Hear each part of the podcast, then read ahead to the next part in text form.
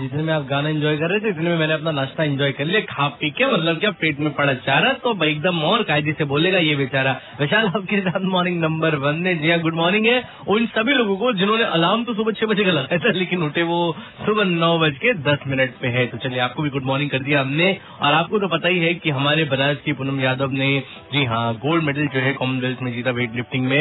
ऐसे में मेरे मन में एक सवाल आया, क्योंकि आमतौर पर ये कहा जाता है कि लड़के जो काम कर सकते हैं ना, वो लड़कियाँ कभी कर ही नहीं सकती। तो आज सवाल को जरा उलट देते हैं।